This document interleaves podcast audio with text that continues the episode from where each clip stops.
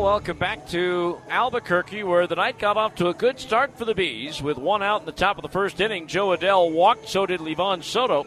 And then Kevin Padlo singled to load the bases with only one out for Michael Stefanic. Lambert's pitch. Swung on, drilled into center field. That's a base hit. Adell will score. Soto being held up to third. Again, he held up momentarily to make sure that ball dropped. Michael Stefanic with an RBI single, and the Bees take a 1 to nothing lead. They would add one more on a run scoring fielder's choice off the bat of Jordan Adams to make it 2 0.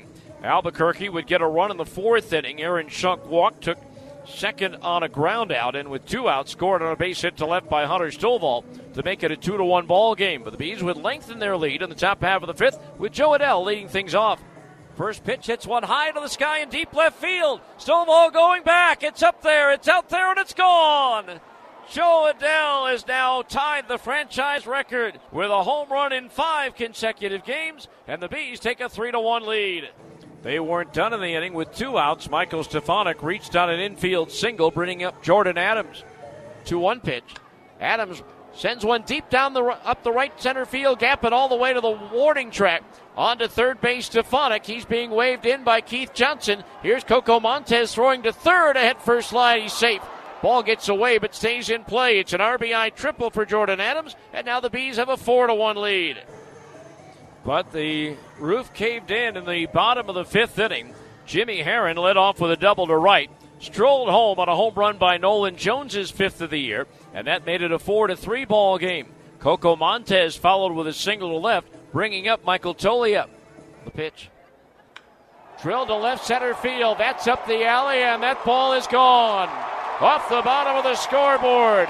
A two run homer for Michael Toglia, and the Isotopes have their first lead of the game at 5 to 4. And they weren't done. The next batter was Aaron Schunk. Diaz ready, the payoff pitch. That's driven to deep left. Forget about that one. Jo will just turn around and watch that one sail. Third home run of the inning for Albuquerque. Aaron Schunk with his second of the year. And now it's 6 to 4 Albuquerque. Bees, though, would come back in the bottom of the sixth inning with, excuse me, top of the sixth inning with two outs and nobody on. Mickey Moniak doubled, moved to third on a wild pitch from Riley Pint, and Pint threw another wild pitch, scoring Moniak to make it six to five. Then in the top of the seventh, Livan Soto walked, again moved to second on a wild pitch, so he was in scoring position for Michael Stefanic. The payoff pitch Swinging a ground ball, fair inside the bag at third, rolling down the left field line past the diving third baseman Schunk. Soto around third will score the tying run, and Stefanic is into second base, sliding with an RBI double, and we are all even at six apiece.